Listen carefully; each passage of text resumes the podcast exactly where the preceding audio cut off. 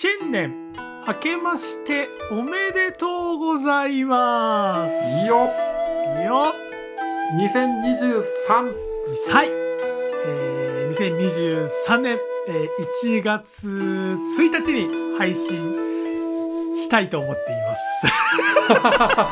す。弱腰はいということで皆さんお気づきだと思いますが、えー収録している今日時点はまだ2022年です。はい。ちょっと無理がありましたね。おめでとうございますっていう我々の声色に、ちょっと浮き足立って言いましたけれども。何ですか？皆さんは仕事はもう収まっているんですか？今日29日ですけれども。あ29じゃない。そりゃあ29か、ね一般的にもう27とかさおい26とかで収まってさおい。1年で今一番楽しい時期じゃない？大トロです大トロ。あなんかツイートしてたね。なんか1年のこの時期はもうみんなハッピー大トロだみたいなことをあなたツイートしてましたね。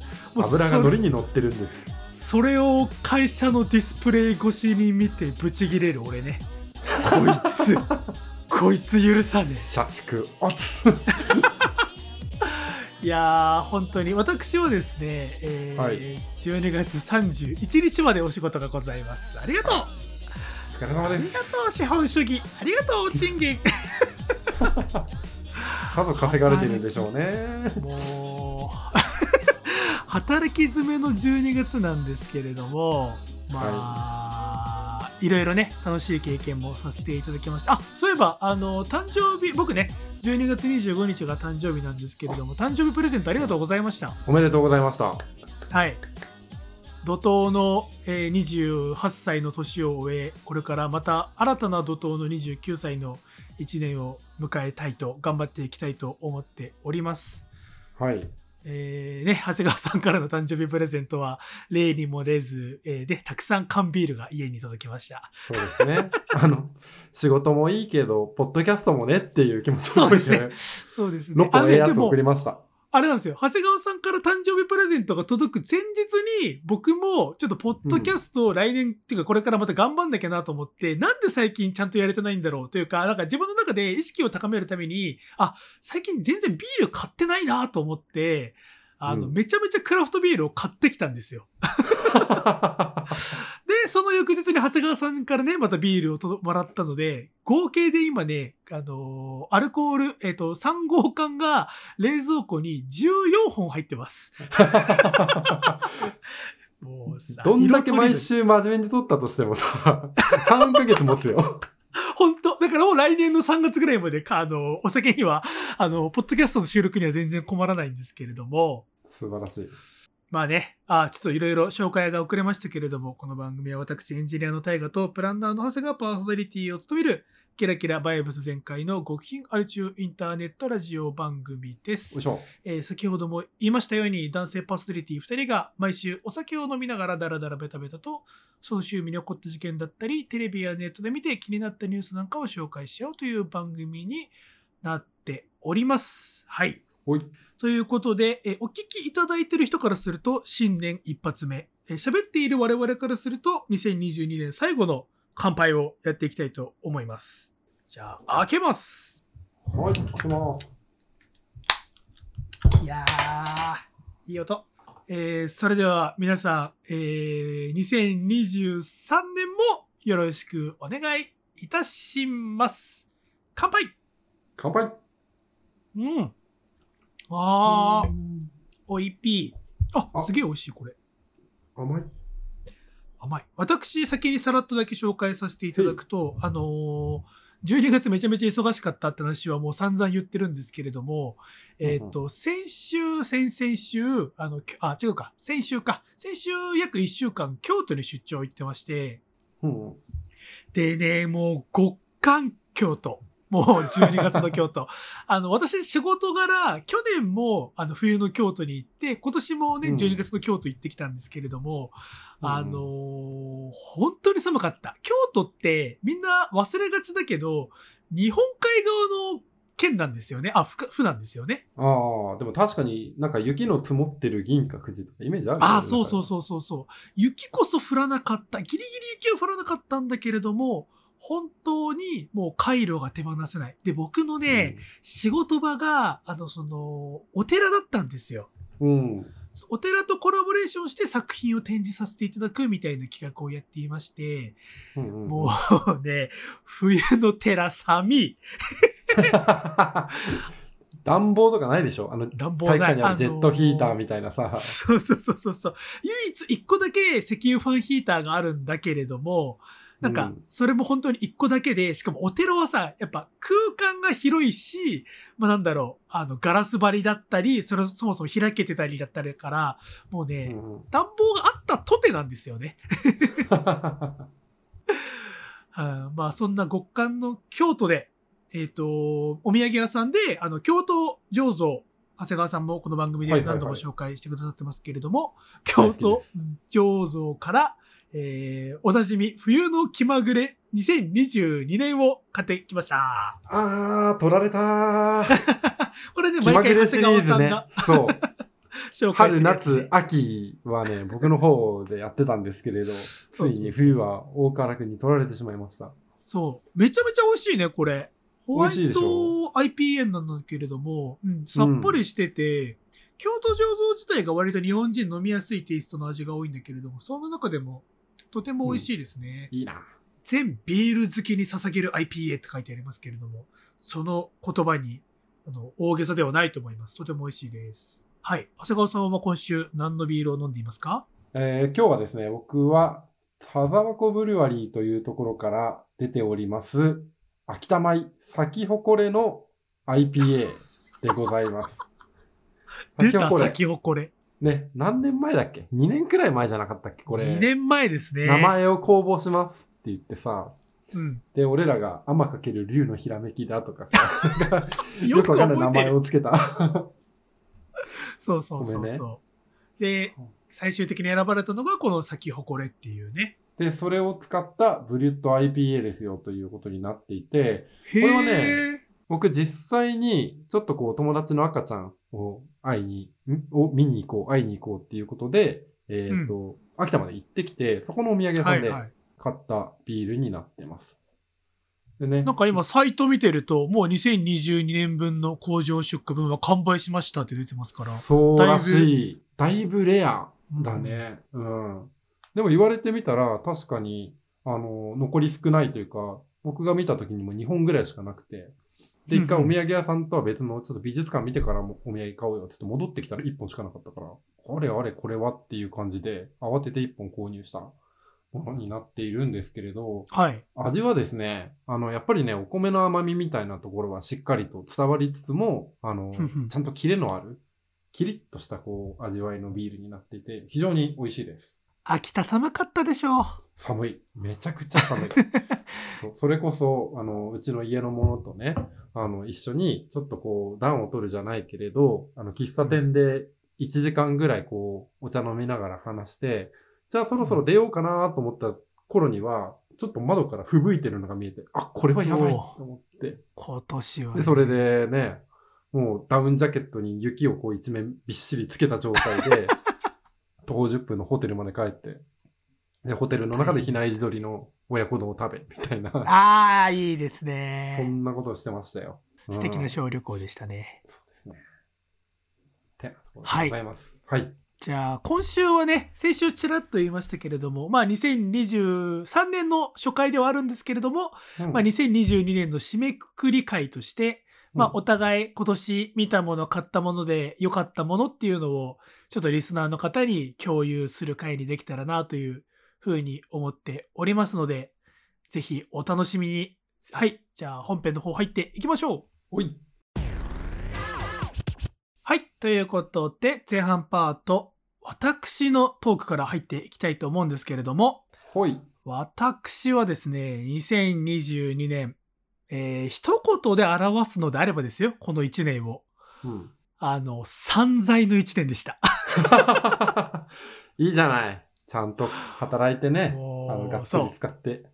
がっつり使った。何せ、あの、長谷川さんもですけれども、結婚というイベントがあったので、ねまあ、指輪買ったりなんだったりでね、いろいろ出費がありましたよ。まあ、今回は別にベストバイとして指輪の紹介とかはしないですけれども、はい。まあ、他にも仕事がね、めちゃめちゃ、僕あれなんだよ。あのね、仕事が、あの、20代前半は仕事が激ヤバだと、すごい食事にお金をかけるというか。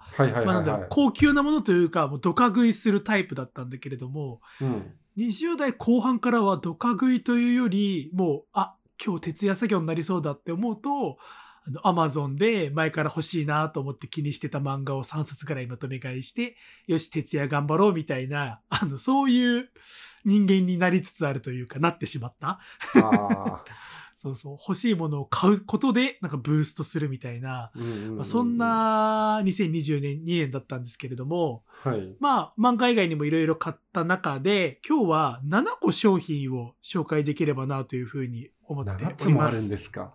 はい。正確にはね、もっといっぱいあるんですよ。今日喋るもの以外にも。ただ、皆さんにすべからく男女問わずおすすめできるものっていうので7つに絞りましたので、まあ、参考になればなと。皆さんが同じようなものを買うときに、あ、そういえば大河原こんなこと言ってたなっていうので、同じものを買ってもらうもよしっていうような感じでですね、うんうん。早速1品目なんですけれども、はい。今日みやりさんでございます。おめでとうございまおす。めでとうございます。これは、称えるべきものなのね。えー岡原に選出されたってことパ、えー去年に引き続き、えー連続ノミネートになります。そうなんだよな。覚えあるんだよな。今日宮城さん。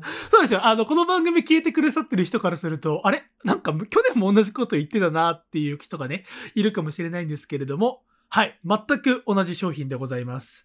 あのー基本的に知らない人のためにっていうと、今日みやりさんっていうのは、あの、成長剤、あの、腸を整える錠剤ででして、うんうん。で、僕はあんまりお腹の調子下すことはないんですけれども、ちょっと20代の前半ぐらいになんかお腹の調子悪いなっていう時期が一時期あった時に会社の先輩からお勧めしていただいて、で、そっから割と頻繁にというか、まあ毎日とまでは言えないんですけれども、定期的に飲んでいる。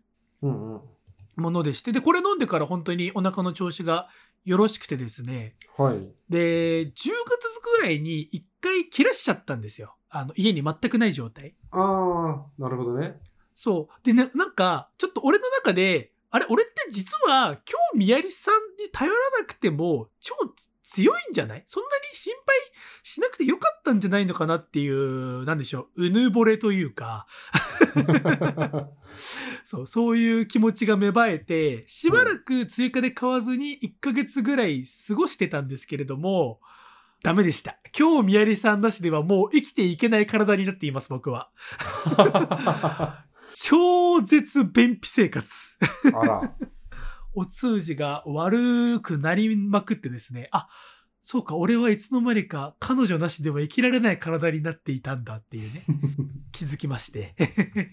あ。の、ビフィズスキンとかっていうのも僕ちょっと手出したんですけれども、あれは僕の体にはあんまり合わなかったというか、まあ効果が出るまでもうちょっとかかったのかなっていう感じで、1週間ぐらい続けて、うんうーん、まあ別にこれヨーグルト飲んでるのとそんな変わんねえなっていう結論に達して、もうちょっと僕の中で即効性ある、うんうん今日宮里さんに帰ってきた、回帰してきた、原点復帰してきた感じなんですけれども。なるほどね。わかります。でも、あの、僕も似たようなの飲んでて、おマジ？あの、た武田漢方便秘薬っていうね、あの、緑のパッケージのものにお世話になってるんですよ。はいはいはいはいはい。これもよく見ますね。あの、ドラッグストアとかで。で、これ人によってはなんかね、具合悪くなるっぽくて、うちの母親がそもそも、なんか、使って余してたものを実家で飲んだ時に、お、これめっちゃ効くじゃん、何これ？って言って、もらってきたところから、あの、うちに常に置いておくようなものになったはいはいはいはいはい。ですね。うん。ああ、でもなんかこの、か俺さ、全然イメージで言っちゃうんだけど、うん、こいつ多分結構臭いんじゃない？臭いぜ。だよね。東洋の薬は薬。だもんね。そうなんだよね。効果があってもな、あの特有の匂いみたいなやつがな、あんまり得意じゃないというか、なんか飲むのに勇気が必要なタイプだからな。うんうんうん。ちょっと怖さがありますけれども。まあ、え ーこの番組では、武田漢方便秘薬と今日宮入さんを応援していますということで、はい。どんな番組だよって感じですけども。じゃあ早速二つ目もういっちゃいたいと思います。はい、二つ目。えー二つ目は、ええーワークマンの靴下です。おめでとうございます。おめでとうございます。ワークマン。はい。ワークマン女子になりました、私は今年。女子？はい。ワークマン女子ってお店あるじゃないですか。最あ近店るあるあるある舗増えてまして。はいはい。僕はもう最近、あそこでしか服を買っていません。嘘 そんなにアウトドアっぽい感じの服装してたっけか。いや、っていうか、あのーあのね、今年の夏ぐらいから僕が、ちょっと、まあ、奥様と新しい趣味として山登りを始めたいなっていうのを相談していて、うん。そう。で、向こうは、いや、でも山登るんだったらいろいろ準備しなきゃだよっていう、まあ、脅しをかけてきたので、うんうん。で、ね、まあ、長谷川さんほど潤沢な資金源を僕は持ち合わせてないので、なんとか安く、あの、済ませたいなと、軽装備で行きたいなっていうところで、いろいろブランドとか調べていく中で、まあ、ワークマンが、まあ、ガチ登山にはちょっとさすがに厳しいけれども、うん。そのハイキング的なノリであれば、十分、まあ、防水的な機能だったりだとか、うんうん。まあ、重量的なところも含めて、まあ、いいものが売ってるよっていう情報を見たので、はい。まあ山登りのアイテムとしてワークマンに服とか買いに行ったら、うんうん。あれ？これ割と素材いいな、みたいなものをいろいろ見つけて、で、その中で僕が特にお勧めしたいのがこのワークマンの靴下でですね、はい。メリノウールのルームソックスなんですよ。僕がおすすめ、特にお勧めしたいのが。メリノウールのルームソックス。これはどんな効果があるんですか？そもそもメリノウールってご存知ですか？僕知らなかったんですけど。え、なんかあったかそうっていうイメージしかない すごいバカっぽい回答ありがとうございます。あ、だあでも合ってます。あめちゃめちゃあったかい素材なんですよ。こいつ、僕もあんまり知らなかったんだけど、うんあの、メリノっていうのが、あの、オーストラリアとかニュージーランドにいる、うんあの、羊の、なんだ、種類？血統？ああ、なるほどね。メリノそうそう。羊さんか、そうだよね。そうそうそうそう。で、こいつの、要は羊毛なんですけれども、うんこれの、まあ、繊維というか、を使った、このメリノウールうんうん素材が、あの、ワークマンめちゃめちゃ押してですね、押していてですね。で、最近確かね、ユニクロとかにもメリノウール素材のものとか出てるんですけれども、うんあの、僕どっちも使ったことがあるんですけれども、そのユニクロのはメリノウールのアンダーウェアで、うんえっ、と、ワークマンのもアンダーウェアを着たんですけれども、うんうん断然ワークマンのものの方が良かったです。あったかいです。おお、そうなんだ。うん。それはこれはね配合されている量の違いとかそういうもんなのかな？ああ、そうなのかな。もうす、うん、もうちょっと僕そこまで詳しくは終えてないんですけれども、ワークマンのアンダーウェアに間違いはないということを強く強く強調しておきたいですね。なるほど。君も僕と一緒にワークマン女子になろう。謎の標語。はい。じゃあ3つ目いきます。三つ目。3つ目はですね、えー、リンゴ箱です。待って待って。リンゴ箱。リはいリンゴの中身は入ってない。あ、ないです、ないです。僕はリンゴより梨の方が好きなんで、そもそも別にリンゴには熱い思いは何もないんですけれども、うん僕はリンゴ箱をめちゃめちゃ推しています。リンゴ箱。おお。はい。あのー今年ね、僕ね、一番何に金を使ったかって、さっきもちらっと言いましたけれども、うん。漫画と本なんですよ。あー、なるほど。確かに。そのイメージはあるよ。そう。あの、特に、うん。あの、漫画は、適当に、あの、床とかにも積み重ねといても、別に僕はそんなに違和感ないというか、うん。漫画はいいかなっていう気持ちなんですけれども、あの、今年さ、後半あんまり言わなかったけれども、前半特にいろいろなところで言っていた、あの、数学の勉強にハマっていた？あー、ありましたね。あ、これね、うん新書とか含めると、20冊以上あるんですよ、僕も。おー結構買ったね。そう。これを床に置いとくのはちょっと忍びない。だってもう1冊6000円ぐらいする本だから。で、しかも数学の本ってでかいんですよね。大学の数学の教科書みたいなやつとかだと特に。うんうん。ってなると、あの、家にある普通の本棚に、の高さ的に今入りきらないんですよね。っうん。てなった時に、やべ、これちょっとどうやって管理しようかなってなった時に、見つけたのが、リンゴ箱なんですよ。なるほど。ここに本を入れてるわけですね。そうです。僕はリンゴ箱を本棚として使い始めたんですけれども、うん。あの、リンゴ箱ってめちゃめちゃ丈夫なんですよね。頑丈で、うん。で、なおかつ、あの、スタックしやすいんですよ。重ねて置いとくことができるので、これはさ僕、今自分、うん。部屋の中に何個ぐらいあるの？あそうですね。僕今部屋の中に4つあります。ああ、もうリンゴ農家、それは。そう、あの、実質リンゴ農家です。僕の、家の僕の部屋に関してはですけれども、出荷できちゃうじゃん。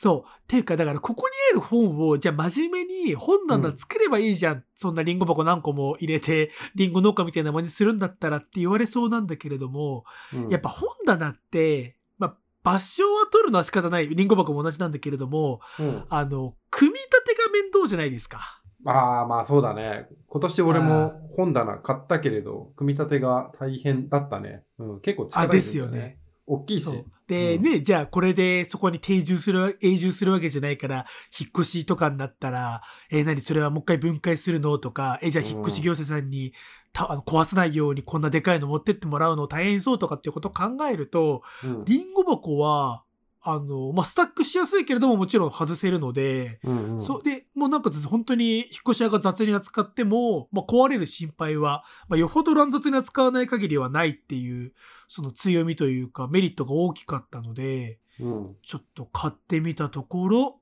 すごく安、あの、これ、リンゴ箱、うん僕、リンゴの、あの、出、あなんだ、えっと、旬って冬じゃないですか。基本的には。うんそうだね。確かに確かに。そう。なので、あのーちょうど年明けて、3月4月あたり、春前あたりに楽天とかを見てると、めちゃめちゃ安く状態のいいのが、多分1個2000円ぐらいで、送料込みで2000円ぐらいで売ってたりするんで、4つ買っても1万ちょいぐらいで済む。おー、透明なケースとかカラーボックスよりかは幾分かおしゃれに見えそうだねそうそうそうそうそうそう。ちゃんとあのリンゴ箱、僕最初に買った時に、やっぱリンゴの匂いすんのかなとかって 心配したんですけれども、全然、全然そんなことなかったので、うん。ぜひ気になっているというか、あの、本たくさんあって困るな、なんか物いっぱいあって困るなっていう方は、収納する道具の候補としてリンゴ箱を考えてみては、はということでおすすめです。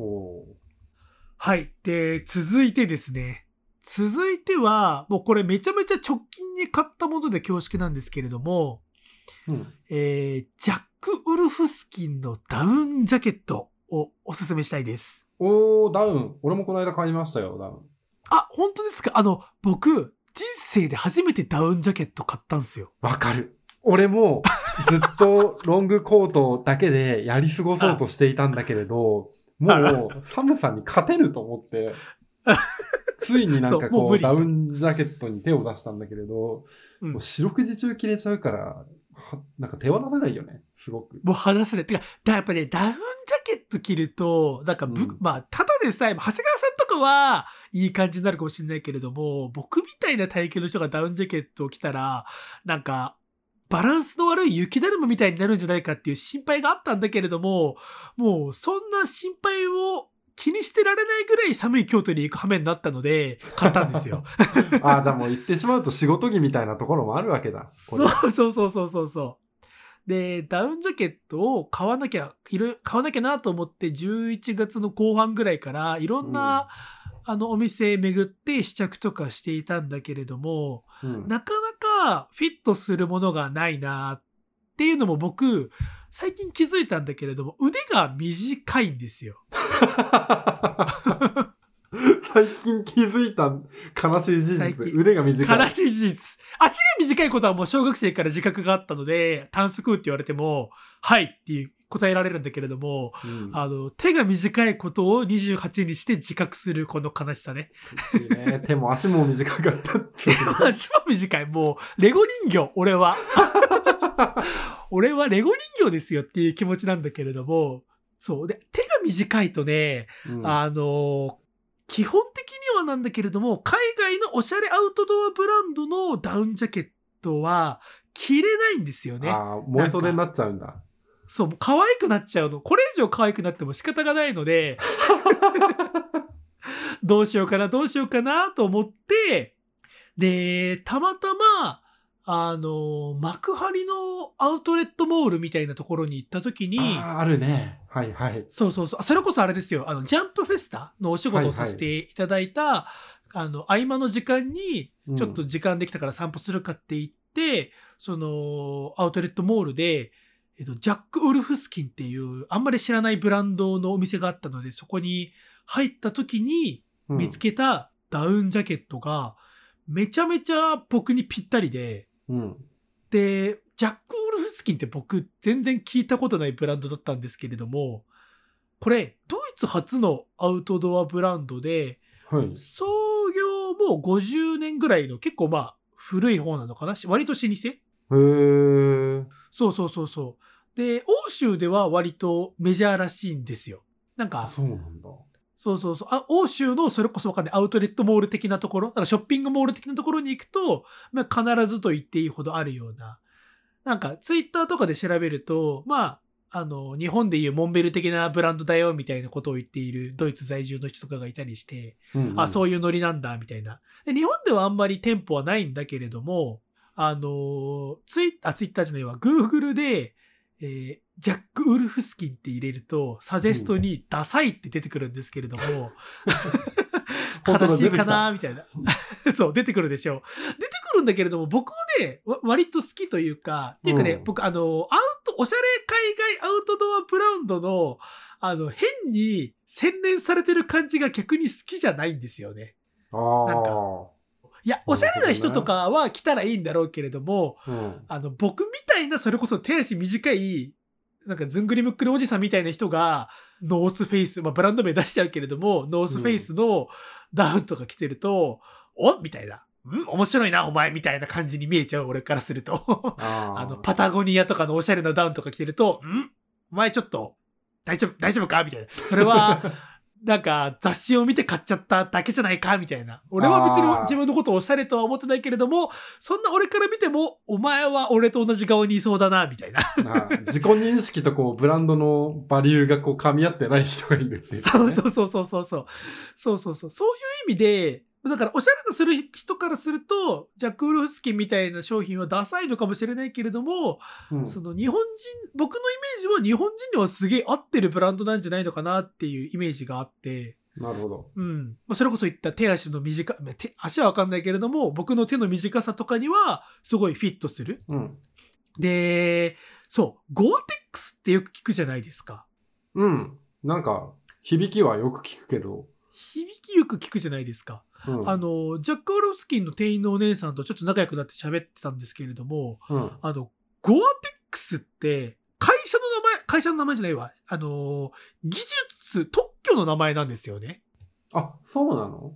ゴアテックスってゴアテ何するやつだっけ？風防ぐやつ？風防い、防水防、あとなんだ、湿度をあの解放するみたいな特殊な繊維なんだけれども、うんうん。なんかそれこそてっきりノースフェイスみたいなおしゃれブランドのなんか一部門とかがやってる、とか一ブランド的なノリなのかなと思ったら、うん全然そんなことはなくって、アメリカの、まあ、とある企業がもあの持っているゴアテックスっていう一つの技術を、それこそノースフェイスとかパタゴニアみたいな大手アウトドアブランドが技術を、まあ、借りて、買って自社の製品に使っているん。ですって。でそうすると当たり前だけれども、あのーライセンス料的なのが上乗せされるので、うん。ちょっと割高なんですよ。普通のノースフェイスの商品を買うのプラス、ノースフェイスがゴアテックス社、ゴアテックスの会社から、その技術を使わせてもらうライセンス料が上乗せされるんで、うんうん。ちょっとお金は高めになるんだけれども、この僕がおすすめするこのジャック・ウルフスキンっていうのは、ゴアテックスと協業する同じような技術として、自社でテキサポールっていうあの化学繊維のその防塵防水の技術を作っていて、うんうん。で、数値上は、あの、ゴアテックスに引けを取らない性能を持っているんですって。まあ、個人的には僕、ゴアテックスの商品も一応持っているんで、どっちも来た感想としては、あの、防水に関しては、マジでテキサポールもゴアテックスも変わんない。んですけれども、あの、湿度調整っていう意味だと、ゴアテックスのやつ着てた方が、僕みたいな汗っかきが、その満員電車とか乗った後でも特に困あのむムシムシしない感じがするので、うんうん。その辺はゴーテックスの方が、まあ、商品にもよるのかもしれないけれども、軍配が上がりそうだなっていう気持ちはありつつ、うん。まあ、ただ基本的にダウンユースというか、まあ、電車とか除いて街歩いたり、まあ、ちょっとしたオフィスの防寒着として着てたりする分には、あとまあ、なんだ、友達と買い物行ったりうんうん。する分、あのね、街で歩いたりっていう分には、全然テキサポールで十分だなっていう感じがするので、で、なおかつさっき言ったように、テキサポールはジャック・ウルフスキンの自社技術なので、うんお金もだいぶ抑えめなんですよ。なるほどね。そうそうそう。っていう意味も込めて、ちょっと僕が今回買ったジャック・ウルフスキンのダウンジャケットは、ちょっとそろそろ俺もカッコつけてコートを着るんじゃなくって、ダウン、大河原さんみたいにダウンジャケット今日に入りますっていう人は、いきなりゴアテックスのめちゃめちゃ高い6万7万するようなやつ買うんじゃなくって、ちょっとジャック・ウルフスキンのダウンジャケットも試着してみてはっていうおすすめでごございます。いいね。俺、うんダウン無邪気にユナイテッドアローズで買ったから、なんかこういうこだわりを見せられるとね、グッとくるものがあるな。まあ僕もね、本当にたまたま、たまたまジャック・ウルフスキーって見たことないブランドあるなと思って入ったところですごいなんか服オタクの店員のお姉さんがいろいろ教えてくれたんで、うんうん。まあ僕、そのオタクに勧められたものをすごい信じがちなところがあるので、じゃあそんなにお姉さんが言うならっつって買っちゃったところはあるんですけれども、なるほどね。オタクっぽい買い物つながりで言うと、ここからちょっとお仕事道具編になるんですけれども、おー。ちょっと続いておすすめしたいのが、あの、シンクパッドはい。のパソコン。トラックポイントキーボード2をおすすめしたいです。あー、あのーこれ、俺今写真見て見つけたんだけど、あれだ。シンクパッドの下の部分だけあるやつだ。そうです。あの、レノボのシンクパッドシリーズっていうと、まあ、それこそ世界で一番売れているレノボの、まあ、メイン PC ブランドラインなんですけれども、うん。シンクパッドの一番の推しであるキーボード部分だけを製品にしているものです。はいはいはいはい。おー。え、これ持ち歩いてんの？えー、めちゃめちゃ持ち歩いてます。重そあ、やっちゃうの。これ、めちゃくちゃ軽いです。う。本当？めちゃくちゃ軽いし、あの、レノボの商品なの、てか、あの、シンクパッドなんで、めちゃ、ゃめちゃ頑丈なんですよ。まあ、あのーバでしょうね。それはそうだ。うん。そう。僕、人生で、まあ、オタクってことじゃないけれども、そこそこキーボードをすごい触ってきた自覚があるんですよ。うんうん。あの、わかりやすいところで言うと、前に長谷川さんにちらっとお勧めした、うんハッピーハッキングキーボードだったり、はいはい。あとは国産のブランドであるリアルフォースみたいなのとかっていうのが、このハッキハッピーハッキングキーボードとリアルフォースが割とそのキーボード界の二大巨頭なんですけれども、まあ、この二つも触りましたし、あとはすごい変態的なキーボードで言うと、キネシスアドバンテージ2っていうやつがあって、あ、これちょっと長谷川さんに画像だけ見てほしいきな。キネシオ？あの、膝に巻くテープの話してる？ち 違います。何すかそれ？えキネシオテープの話かと思って。あ、違います。あ、じゃあ長谷川さんに画像だけ送ってあげるわ。うん、キネシスあアドバンテージ2っていう。離れてるやつだ。知ってる そう、あの、分割キーボードが今割と流行ってますけれども、あの、そういうブームが来る前から、あの、信者て、信者たちに崇められていた、ちょっと変態的な形をしたキーボード。キーボード配列も独自のやばいキーボードがあるんですハッけれども。カーが使うやつだ。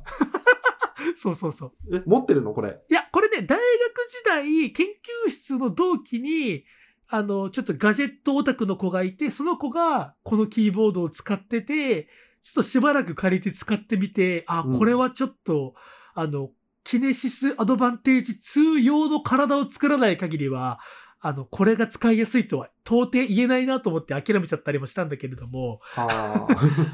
まあそういうものだったり、うんうん。まあ、あと最近割とよく聞くのが、キークロンっていうブランドが、うんあの、まあ、エンジニアとかデザイナー、クリエイター界隈でよく聞くブランドなんだけれども、キークロンとかのキーボードも使ったりとかっていうのがあったんですけれども、うんうん。僕の中でシンクパッドのトラックポイントキーボードが、その全てを打ち破って1位に躍り出ましあた、今年。やっぱりあれですか？真ん中の梅干しみたいなのがついてるんですかあのね、真ん中の梅干しみたいなやつ、これって基本的に、あの、マウス代わりになるんですよね。あのトラックポイントなんで。わかるよ。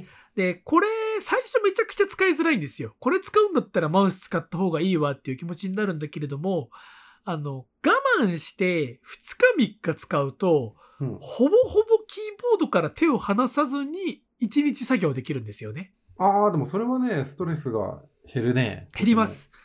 あのートラックポイントマウスって今割と流行ってますけれども、うん。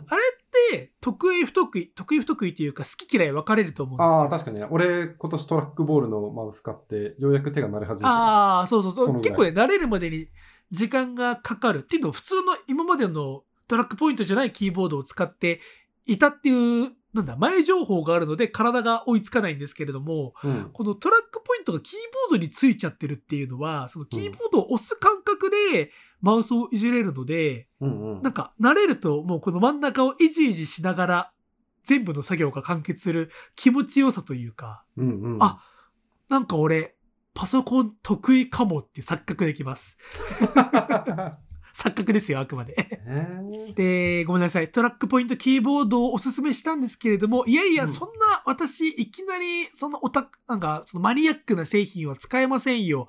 なんかき、あの、マウスでおすすめないんですかっていう方におすすめしたいのが、えー、トラックポイントのマウスの中で最高峰と、まあ、僕が言っている、えーうんロジクールの MXL5 という商品です。ロジクのはい MXL5。長谷川さんはトラックポイントキーボードを使い始めて、な、なんか最近慣れてきたって言ってますけれども、うん。何を使ってるんですか？僕はですね、ロジクールの M575S ってやつですね。あー、僕が4台使い倒したやつですね。そんな使ってたんだ。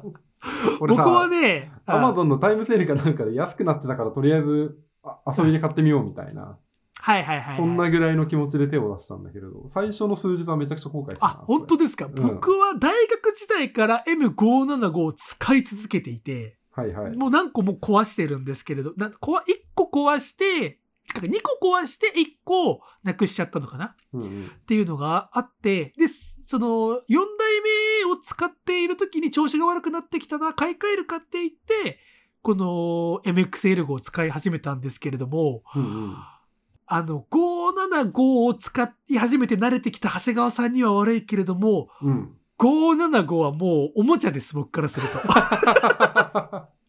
まああのでも、おもちゃだと思って買ってるから、あ、そうだよね。それはその通りなんだね。けれど、あその MXL5 は何がいいの？どう違うんですか？いやー、これがね、言葉にはしづらいんだよなー何とまあ何何？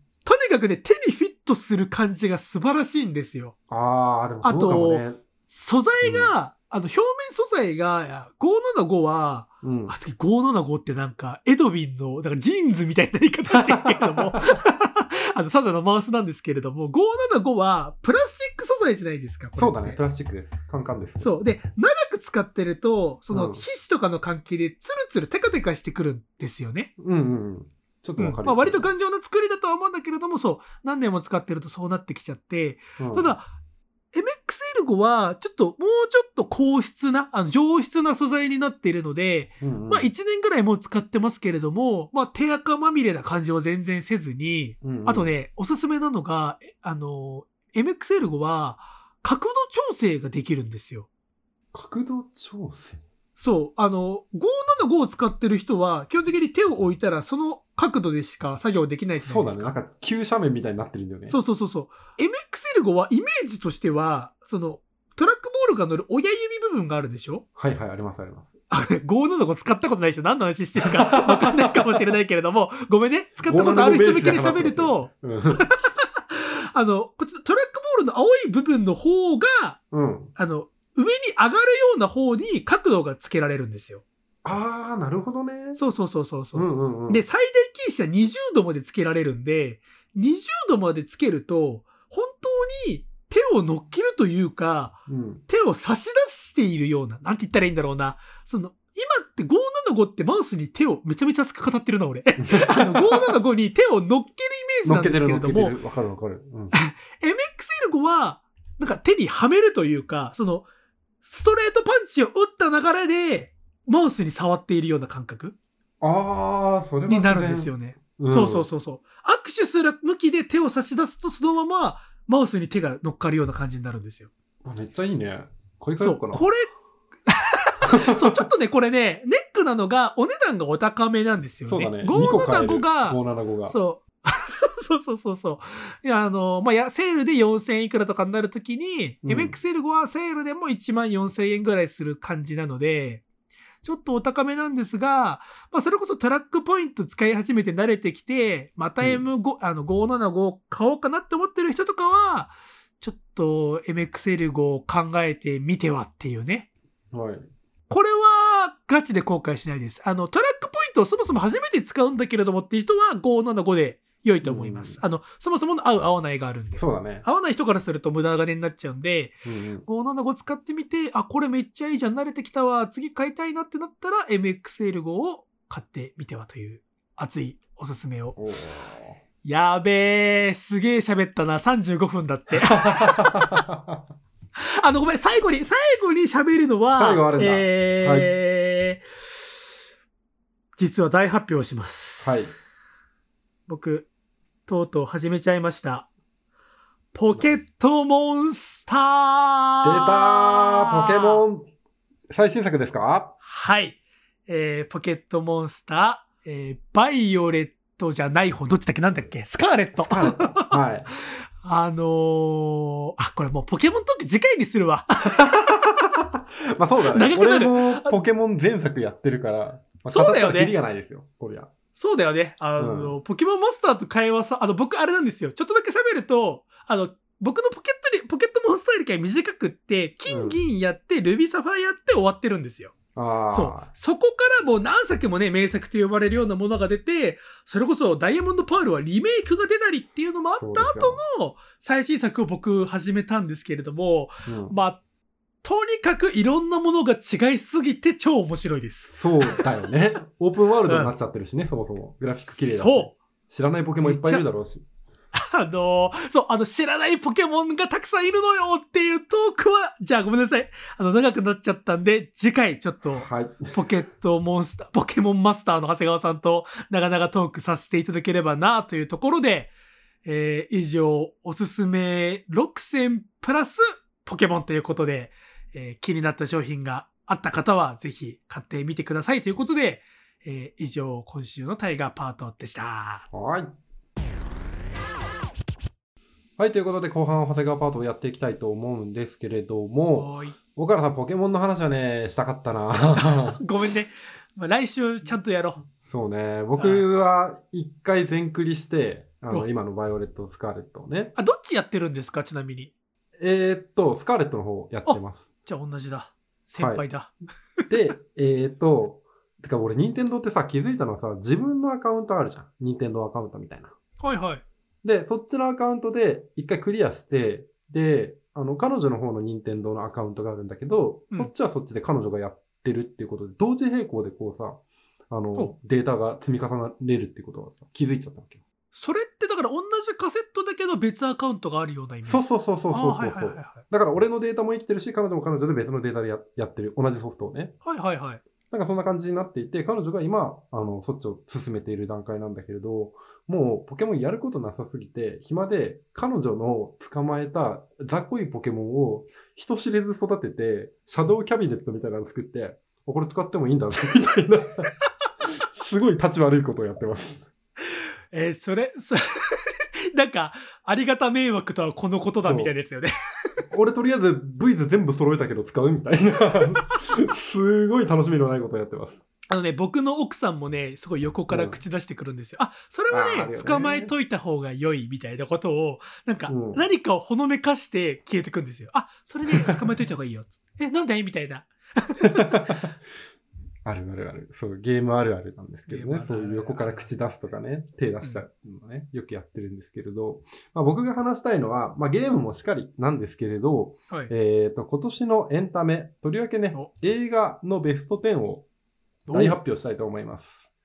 これまでね、えっ、と、長谷川は映画を見るたびに点数をつけてくるだとか、ね、人知れずなんかリストをいっぱい作ってるとか言ってましたけれど、それがようやく実を結ぶ時でございます。まあ、前置きをしておくと、映画に順位なんてつけるべきじゃないっていうのは、某歌丸大先生が常日頃言っていることでございます。はいはいはい。ただ、今年1年見た中で、まあ、こういう番組もやってる上で、まあ、暫定的にね、今の気分、これなんじゃないかっていうのをつけて発表しようじゃないかというこ楽とでしみ。ございます。参考にしたい。でもね、正直ね、大体話してるんじゃないかな、あ、詳細は。そうなんだよね。長谷川さん割とこのうん番組で映画の紹介、それこそ先週スラムダンクだったしね。その通り。あの、あー見るたびに、これは最高だったなっていうことを 言い続けてるんで、映画おあの。タイトル自体はそんなにデジャブ、ん？デジャブ感があるとは思うんですけれどね。はいはいはい。まあまあまあ、まあ、まとめて聞けるっていうのはね、思います。でかいですよ。では、今年のベスト10です。一気に発表します。第10位、私時々レッサーパンダ。第9位、素晴らしき眺め。第8位、スパイダーマンノーウェイフォーム。第7位、アバターウェイオブウォーター。第6位、こちらアミコ。第5位、ボイリングポイント、沸騰。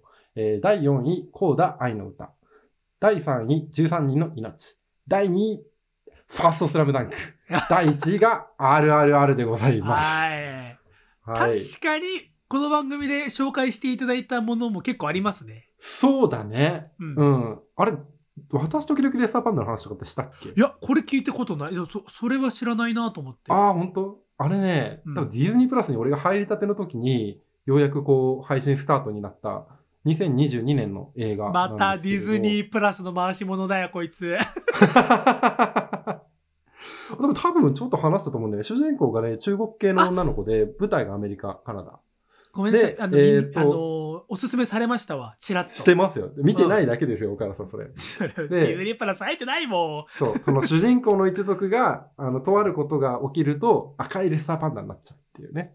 そういう話なんですけれど、まあこれはね、いろいろと、そのレッサーパンダが、なんだっけ、月経だったりだとか、第二次成長期を表しているんだみたいな話があったりとか、ん。うん親離れ、子離れの話だって言われていたりだとか、あとはね、特徴的なのは、その主人公の女の子が、めちゃくちゃなんか、韓国のアイドル、いわゆるさ、その、なんだっけ、BTS?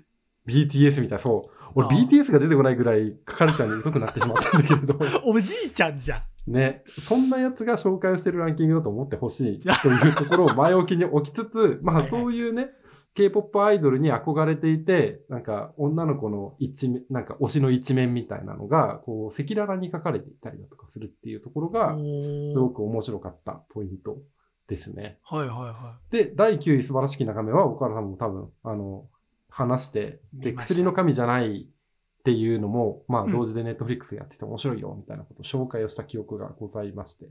い。はいはい、これはね、もう単純に自分の仕事歴とか、あの、バックグラウンドとか大きく変わるんだけど、成り上がり系というかね。ああ、確かに成り上がり系だよね。そう。日曜劇場とかで出てきてもおかしくない感じ。そう、だから僕はこれ見て思ったのは、池井戸潤作品をキュッとまとめて2時間で見れるっていうところだよね。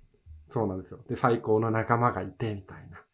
で、会社を経営してるんだけれど、その中のね、腹心の一人が結婚式があったりだとか、そのシーンの中で仲直りするっていう最高のシーンがあったりとかね。はいはいはい。あとは俺印象的だったのは、社長が一番最初に会うときに、俺は時間がないからって言って、あの、新幹線までの何分くださいって言って、あの、オートバイで ガーって街の中を走り抜けるカーチェイスのシーンとかね。はいはいはい。ああいうところがすごく印象的で、なんでしょうね。あの、仕事をしてる人間として元気をもらえるなっていうことで、第9位でございます。ああ、ちょっと今思い出した作品で長谷川さんが好きそうだなっていうネットフリックスドラマがあって、お、欲しいです。あの、シリコンバレーっていうドラマ知ってます？あ、聞いたことはあるぞ。シリコンバレー。これネットフリックスでまだあるかな？あ、アマゾンプネットフリッライムにあるクスじゃないな、多分これ。アマプラか。アマプラ。あのーまあ、シリコンバレーっていうタイトルから察していただける通り、舞台はシリコンバレーで、あのー割とそのうんいわゆるテック系の企業がメインにあって、そこのベンチャー企業が、まあうん、大手企業と戦っていく、いわゆるもうイメージはアップル、スティーブ・ジョブスと戦っていくみたいな。はいはいはいはい。めちゃめちゃ小さいシリコンバレーのあのベンチャー企業なんだけれども持っている技術が半端なくって、まあ、ただそれを、まあ、アップルみたいな、あとかアマゾンみたいなバカでかい企業が買おうとしたり、買収しようとしたり、あるいは盗んだりしようとしていたりっていうところで、それを切り抜けて、ず数百人、数数万人いるような会社と、バーサス、この5、6人しかいないベンチャー企業っていう。しかもそのベンチャー企業のメンバーも、ちょっと全員変なやつばっか、デコボコメンバーで、でもなんとかやっていくぞみたいな、戦っていくぞみたいなドラマで、うんうんうんうんうん僕これ確かシーズン2ぐらいまでしか見てないんだけれども、あの、素晴らしき眺め的なものがありますね。あなんか憎めないというかそうそうそう。はいな仲間が、もう仲間の中でも、お前こいつさ、みたいなやつがいるのよ。うんうんうんうん お前も仲間、お前仲間としていらなくないみたいなやつもいるんだけれども、でもそいつが意外なところで、あまあめっちゃ役立つじゃんみたいなシーンがあったりとかして、うんうんうんうん。そうそうそう。そういうの、にね、胸高鳴っちゃうんだよね、わかる。ああ、はなんか、そうね、長谷川さんの好きな要素はすごいありそう、これ。なんかね、今年の1年を振り返ると、自分の本質はそっちにあるんだけれど、なんかスーツみたいな会社で働いてるっていうのが、すごくリーガルドラマスーツねギ。ャップがありすぎて小田裕二じゃない。困っちゃったっていうのがありましたね。そうそんな感じでございまして、まあ9位まで発表したんですけれど、ここからまあ2つずつまとめて発表していきたい。はいえっ、と、第8位がスパイダーマンノーウェイホーム。で、第第7位が、えーアバターウェイブ・オブ・ウォーターという感じになっているんですけれど、まあ、ここに関してはね、スパイダーマンって僕らく見たっけ？見てないですよ、スパイダーマン。あ見てないんだう。ん、マーベル系まとめてちゃんと見る正月にしようかな。あ、いいと思いますよ。で、スパイダーマンって一番とっつきやすいからね。そうだね、うん。スパイダーママンだけでもとりあえず見ようっていう意思があれば、マーベル全部見ようはすごい長いので、うんちょっと心折れちゃいそうだけど、スパイダー、ノーウェイホームは確かに俺の周りの、あの、俺仕事から、そのとあるダンサーの人と仲良くなってて、その人が、まあ、スパイダーマンもともとめちゃめちゃ好きなんだけど、もううん。ノーウェイホームが出た時もこれの話しかしないぐらい大興奮してて。あ、でもね、そのぐらい、あのーなんでしょうね、最評価が高いというか、話題性が高い。もう人によっては1位になるんじゃないかっていうぐらいのうんうんうん映画だと思っていて、なので、ここはもうエンタメ性としてすごく、あのー楽しませていただいたなっていうことで、第8位。で、第7位が、えっ、と、エンタメつながりではあるんですけれど、まあ、ウェイ・オブ・ウォーター、アバターですね。今も上映中なはずですね。正直俺、アバターって前作そんな記憶ないんですよ。確かにすげえなーみたいな。青い人間おるなーみたいな。そんぐらいだったんですけれど、まあ、あの、なんとなくのあらすじだけ、あの、携えて3時間見に行ったんですけれど、3時間これね、意外と良かったです。長いね。そう。ワンの主人公が、なんか、結婚をして、その、青い、なんだろう、半魚人みたいなやつらの家族がいっぱいできるわけですよ。はいはいでそれぞはいれキャラクターが息子、娘にもあってさ。うん。で、そいつらが、えーっと、簡単に言うと、追われてるんです。空軍みたいなやつらから。はあはあはあ、で、や山を住処にしてたんだけど、今度は海の方に逃げるぞと。で、海には海の一族があって、そこでお世話になって、あの、いろいろ海の習わしみたいなのを勉強して、うんあの、いざその空軍と決闘してどうなのかみたいな話だったりとか、うんうんうんあの、海洋生物のハートチャーミングな触れ合いがあって、みたいな感じの内容になってるんですけれど、はいはいはい。あの、純粋になんか、これ2、あこれが2作目なんだけれど、3、4って続くと、まあ面白いだろうなっていうのが、すごくウェイオブウォーターで感じられて、というのも子供の成長みたいな話だったりだとか、家族ものとしてどうなのかみたいなところとか、一族としてどうなのかみたいな、いろんな文脈がこう垣間見える2作目だったんで、まあ、期待を込めてこれは7位という形にしております。なるほど。はい。で、5位、6位が、えーっと、映画として面白いんだけど二度と見たくない系なんですけれど、二度と6位がこちらアミコっていう映画になってます。知らない、これ。で、これはですね、えーっと、今村夏子さんっていう小説家がいらっしゃって、うんまあ、芥川賞作家なんですけれど、うんこの人のデビュー作がこちらアミコですと。で、それの実写映画になってて、えーと結構その映画ファンの間では話題を呼んでいるような感じなんですけど、なんというかね、すごい、なんだろうな、説明しがたい、もやもやが残る映画なんですよ。アミコっていうのは、あの、結構その純粋な子なんだよね。思ったことをすぐに行動しちゃう、まあ、小学5年生の女の子なんだけれど、それが全部裏目裏目に出てしまって、あの、家族だったりだとか、気になってる男の子たちみたいなのが、少しずつこう行動や意識が変わっていってしまうような話なんだけれど、なんかね、ちょっとね、俺にもこういう嫌いあったな、みたいな、ちっちゃい頃の思い出みたいなのが、ふとこう出てきちゃったりするわけですよ。突発的に行動しちゃったりとか。あーあー、やばそう。すでになんかそれのやばそう。もう、ギリギリの、もうカッティングエッジのところを攻めている感じかな。でもそんな中でも、なんかこう、アミコが前向きに生きる姿だったりだとか、なんだろうな、すごくあんまり、できるだけこう、ちょっとやばい子だからかからないようにしようっていうのあるんだけれど、その中で、あの、織りなされる会話の大切さみたいなところとか、うんみたいなものを切り取ると、すごく、なんだろうな、映画として面白いけれど、もうなんかゾワゾワするから見たくないなっていう気持ちとか、こう、相反してこう戦ってるような、はいはい。そんな感じの映画でございます。で、第5位が、ボイリングポイント。こ出れもねあの、大河原くんには話したし、多分、あの、全10作見た中で、いつあ言った中で、大河原が一番見るだろう映画は、これは見たいのよ。よ。うん。これが早く、だから、配信に来てほしいのよ、どこかしらそう、の。これはね、UNEXT で今、あの、レンタルあ、ユーネクストはやられか。てます。ね。まあ、このランキングを作るにあたって僕は UNEXT も加入したんですけれど、さすが。やっぱりね、ワンカットとあの調理場っていうね、ごたごたしたいろんな人間ドラマが起きるね、うん。その、なんでしょう、組み合わせっつうのが斬新だし、何よりその、なんと言えばいいのかな、すごく、この職場嫌だなーがいっぱい 積み重なっている。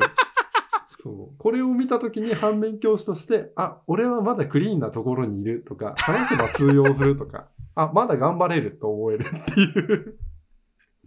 その映画的面白さだったりだとか、ブラック企業すぎて突っ込みどころが多いんだが、そこに垣間見える人間関係がすごくああの際立って面白いっていうことで5位にさせていただきました。あ、なるほど。はい。で、第4位がコーダ愛の歌でございます。これはね、どちらかというと俺は、あの、なんだろう、話の内容ももちろんそうだし、めちゃくちゃ感動したのを覚えてるんだけれど、行くまでの過程で、多分ね、あの、群馬の結婚式に行く途中、電車で見ちゃって、もう、止めどなく電車で立ってるのに涙が止まらないみたいな、ややばいやつになり下がったっていう記憶が一番最初にね、思い出されるんですよ。はいはいはいはいはい。これもすごい話題になったもんね。そうですよ。うん。でさ、あの、ちょいちょい話してた僕らの間ではさ、サイレントとかあったじゃないですか。はいはいはい、手話がは。みたいな。でろう者のあのトレンドというか、その、ちゃんと理解して作品に落とすっていうことにおいて、これが一番最高峰なんじゃないかなっていうことだったり、ある程度下敷きに置いてる部分ってきっとあるに違いないと思ったりするわけですよね。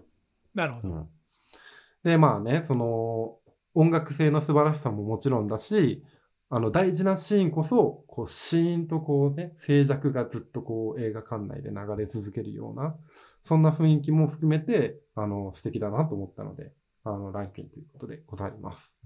で、えっ、と、3位が13人の命。ここもね、紹介をした記憶がございます。これは僕もも見ました。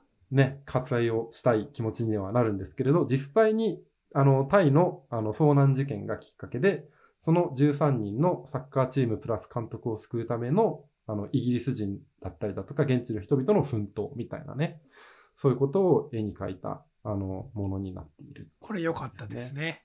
よかったよね、これね。すごく面白かったし、俺は個人的にはもちろんそのダイバーのプロフェッショナル性みたいなのもそうなんだけれどさ、なんだ、山の裏のさ、田んぼからこうさ、あ、田んぼにこう、水を吐き出すみたいな。うんで、稲全部ダメになるけれど、ここの子たちのためにやっちゃるみたいな、その村の気概とかさ、そういうものとかにグッと来たりするタイプだったな。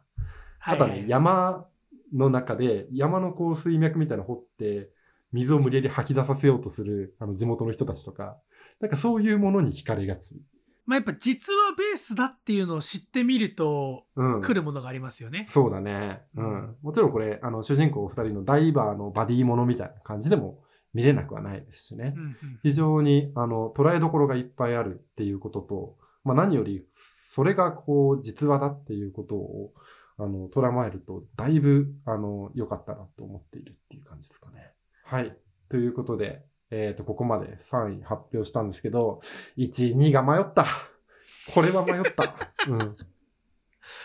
これはもうあなた散々トークしてますからね。そうですよ。あのー前の週でスラムダンクの話をして、その前の週では RRR の話をおそらくしていた。あ、こんな短期間で更新されるとは思ってもみないみたいやなばいね。下半期やばかったね、じゃあ。すごい激動でございました。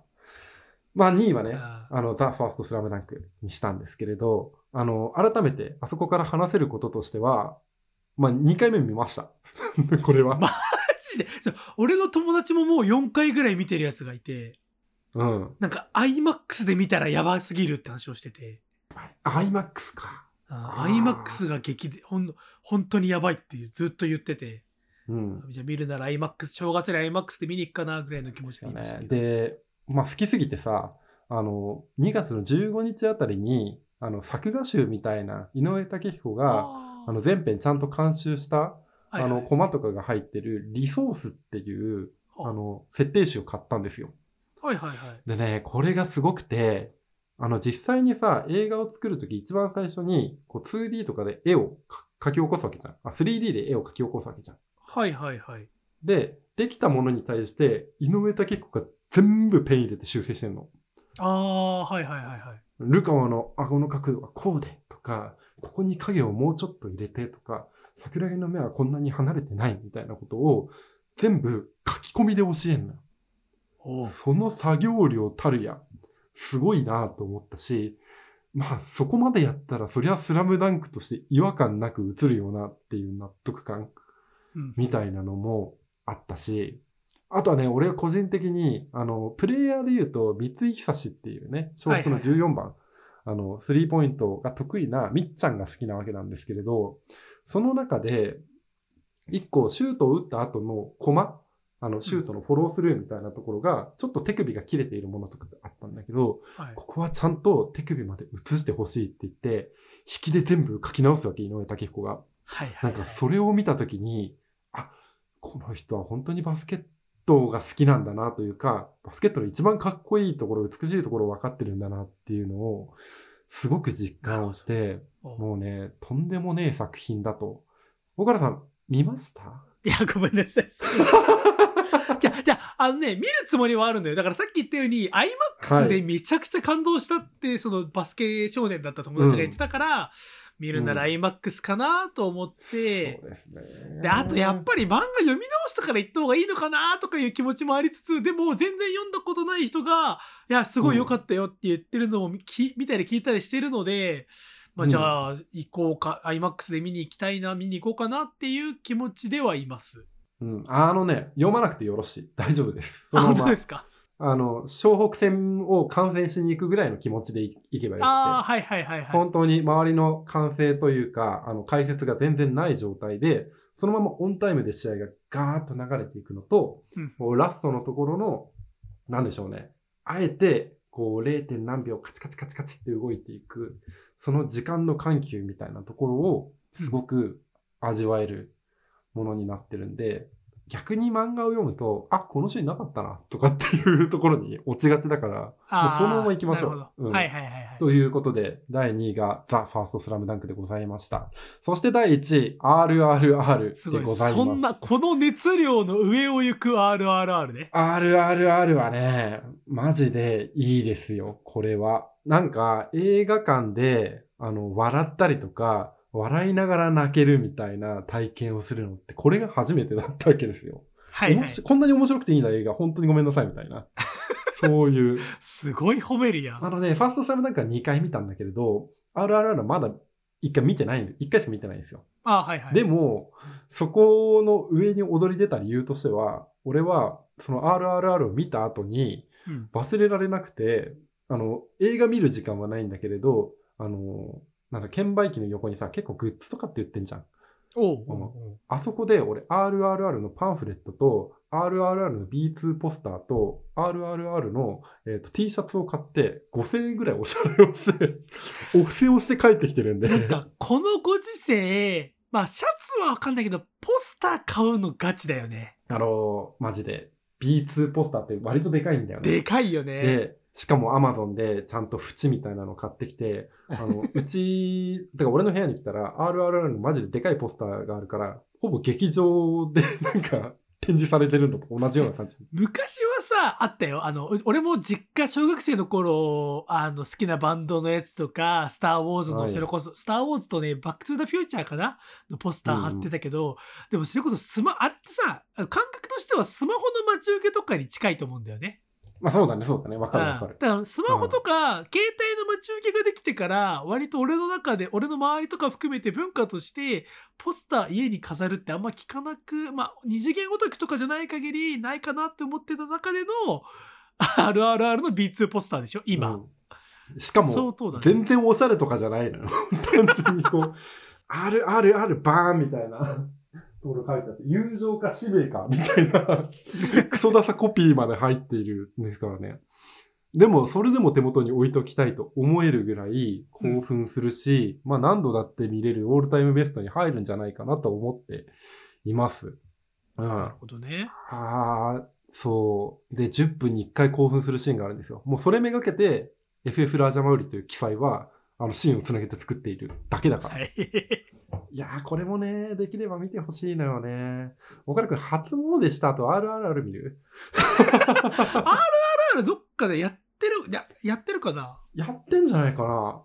まあ、スラムダンクでもいいよ。全然。うん。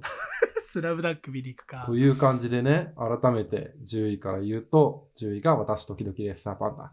9位が素晴らしきだね。8位がスパイダーマンノーウェイホーム。7位アバターウェイウォーター。6位こちらアミコ。5位ボイリングポイント沸騰。4位コーダ愛の歌。えー3位13人の命。2位ザ・ファーストスラムダンク。1位が RRR となりましたと。なるほどいうことですね。ちなみにこれ、あの、一応、2022年に公開された、あるいは配信された作品しか入っておりません。ああなるほどちゃんとそういう決まりというかルールがあったんですね一応、俺の中ではつけました。そうじゃないと、アベンジャーズエンドゲームとか出てきちゃうから。ああ、まあ確かにね、うんさあの、み聞いてくれてる人の参考になるかっていうと、そんまあそれは前からあるしな、みたいになっちゃうしね。うんうんうん。そうね。今更それ見てんのか、長谷川みたいな。確かにそれはちょっとある。まあでも今年から始めた試みだから、やっぱりそういうものを少しずつ少しずつさ、こう見た上で、あの、最新作しか残ってねえな、ぐらいの感じにはしていきたいですよね。ということでね、今年はね、非常にたくさん映画を見れた年になったんじゃないかなとは思っております。なるほどね。ねえ。まあでもね、漫画とか俺全然触れてないからね、最近。あ、本その当辺とかはちゃんと聞きたいよ。漫画はね、えー、っとね、いや、いろいろ僕も死ぬほど漫画は読んでるんですけれども、はい。あー結局今年やっぱスタントツで面白かったのはクローマンですね。ん？黒クローマン。クローマンって長谷川さんクローマン？クローマンって LINE でお伝えした気がする。あの、僕と長谷川さんとちゃんめいさんが入っている、あの、漫画の面白情報だけをただ食べる、ちゃ、あの、あれ、LINE のグループがありますけど、あそこで僕はクローマンをおすすめした記憶がありますね。クローマンっていう、その改造、あの、女の子が改造人間になっちゃって、ひたすら戦うっていう話なんだけれども、なんて言うんだろう、あの、チェンソーマンに、藤本達樹イズムに近い、なんて言うんだろうな、このキャラってこういう展開になったらこう発言するよね、じゃないことを言うキャラクターに僕は魅力をすごい感じて、ああ。あ、そこでそういう発言するんだみたいなものにすごい弱くって、その意味でクローマンはまだ連載始まったばっかですけれども、ちょっと注目度が高いっていうのと、あともう一個おすすめしたいのは、えー、水戸真司さんが書いている、えっと新しい君へっていう SF 漫画ですね。新しい君へ。新しい君へはマジで面白くなる予感しかないです。まだこれ今漫画3巻とかなのかな？なんですけれども、なんて言ったらいいんだろうな。主人公は高校の先生なんだけれども、うんうんなんか学校に意味深な、なんかいろんなことを、いろんなことを知っていそうな女の子と出会って、で、主人公は結婚しているんだけれども、その女の子がなぜかすごい自分をたぶらかしてきて、めちゃめちゃエッチを迫ろうとしてきて、やめなさい、私はそういう恋はしないよとか言っていると、なぜかその子は悲しい顔をして去っていくみたいなところから、え、何これ、あの、不倫者なのからの、突然ドス、毒ガスが東京に巻かれてみんな死ぬみたいな 展開が始まって、どういう状況ですか？そうそう。で、その東京壊滅、あの、日本各地でテロが始まって、そのテロの真相を、その意味深な女の子は知っている。知った上で主人公に近づいてきている。え、でもなんで俺に近づいてくるの？その謎は、あの、この、あらゆるテロに関与しているのはあなただからよ。え、な、どういうこと？で、そして世界はループするみたいな。え みたいな。もう、とにかくいろんな要素が詰めこもりまくってるっていうところが、でも破綻してないっていう面白さ。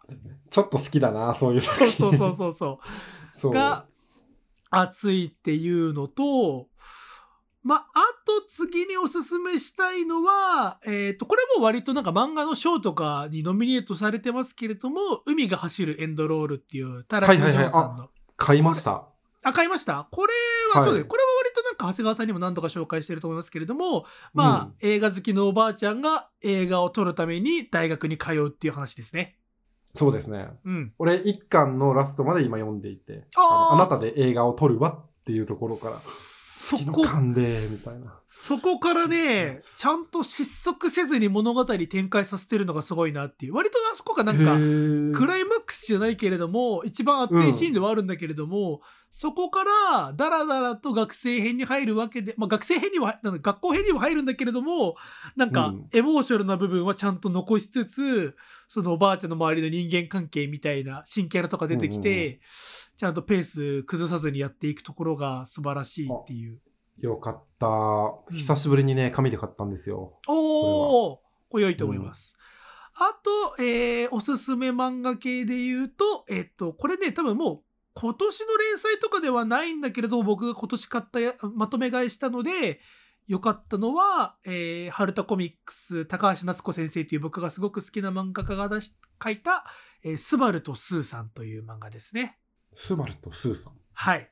僕は高橋夏子先生の絵がとにかく大好きで、もうこの人の絵であれば、もうゴミみたいな話であろうが、もう神って言っちゃうぐらい大好きなんですけれども、この人が描く人間は、もう、サイコーです。もう、すべてが、もう僕の漫画の正解は高橋夏子先生の描く人間なんですけれども、あの、スバルとスーさんっていうのは、えっと、言っちゃえば名探偵コナンです。あの、要は主人公はカップルなんだけれども、男の子の方がなぜかめちゃめちゃ幼くなっちゃう。で、要はだから、初太婚っぽく見えちゃうんだけれども、二人はちゃんと同級生で、で、二人で何とかして、その、幼くなっちゃった原因を探って、元ど、うんうん。元通りの生活を目指したいんだけれども、それを知らない周りの大人たちは、あの、仲のいい兄弟ね、みたいな扱いをしてくる。で、なるほどね。二人は装うために兄弟役を演じざるを得ない。で、そうすると彼女の方めちゃめちゃ綺麗だから、あの、うん。普通に悪い、悪気はなく男が寄ってくるわけですよ。そう、彼氏とは思ってないから、可愛い弟がいるのは分かってるけれども、お姉さん綺麗だねって言って、いい男が寄ってきて、嫉妬したりみたいな。で、私たちいつまでこんなことやってるんだろうみたいな悩みとかもありつつ、みたいな。っていうところで、うんうんうんうんで、これかこの間完結して、まとめ買いして読んだんですけれども、まあ、最後は賛否両論あったんですけれども、僕は非常に好きなオチでしたっていうところでおすすめですと。なるほで、ど。いいね。あとね、ごめん、うんもうちょっとだけ紹介させてもらうと。結構あるな。リスト持ってる？ひょっとして。あ、いや、持ってない。今何を見てるかっていうと、Amazon の漫画購入リリンゴ箱？違う 違う違う違う。アマゾンの交流リストをあのひたすら遡りながら漫画をただ紹介してるんだけれども、あと一個だけ。あの、はいもうこれは長谷川さんもしかしたら読んでるかな？あの、北北西に雲という。わ知らないぞ、それ。北北おい。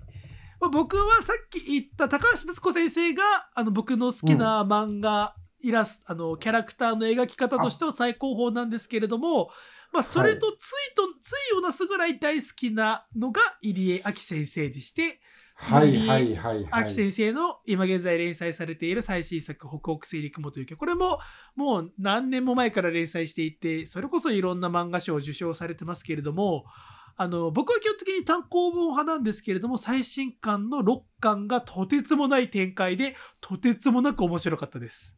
はあ、あれですよね。僕の去年のた、今年か、今年の誕生日に、あの、あ旅のワイド版をくれた入そうで。す。あなたの誕生日プレゼントに入江明先生の旅ワイド版を送りました。はい、私はワイド版ではなくちっちゃい普通の単行サイズにしたんですけれども、やっぱりワイド版欲しいなと思ってワイド版も僕は買いました。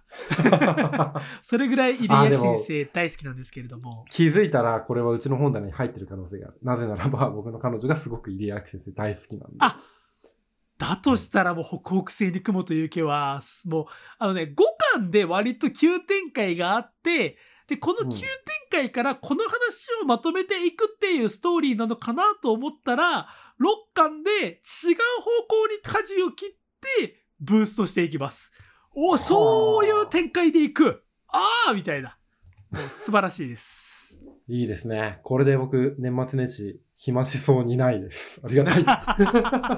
よかったでございます。ということでね、えっ、と、映画プラス漫画というところで、えっ、と、エンタメベストバイ、えっ、と、トップ10なのかわからないですけど、まあそんな感じで締めさせていただきます。